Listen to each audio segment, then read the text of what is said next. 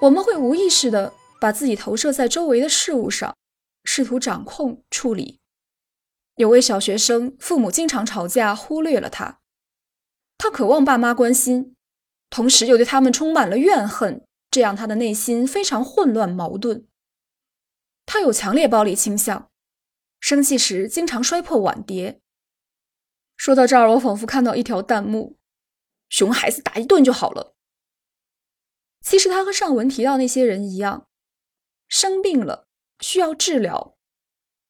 后来他告诉朴医生，他的心像盘子一样破碎，他不自觉用摔东西来表达心情。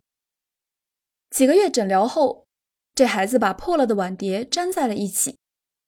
医生对他说：“这些碎片就是你的心，现在你已经有了治愈内心的力量。”心理学书籍《魔法班的前六年》中诉说了一个故事：住院接受手术的小男孩让妈妈带来了一个坏了的手表，小孩一定要修好它。他喜欢组装机械，修这块表很难。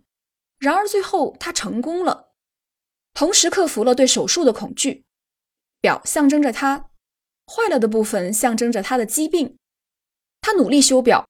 为了相信自己一样可以被修复，朴医生会问病人一个问题：“你的房间是什么样子？”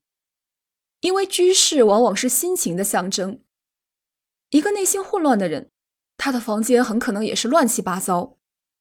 想看的书放在桌上一直不碰，就是主人心情的写照。他有实践的念头，却被焦虑占据了内心。屋里堆放了很多老旧不用的东西。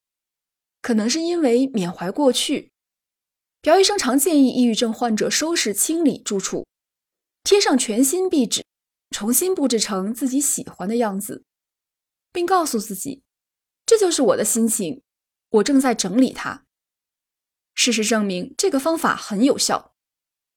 一位病人开始学习手工编织，朴医生让他织毛衣的时候，想象线就是他的心，他正在安抚。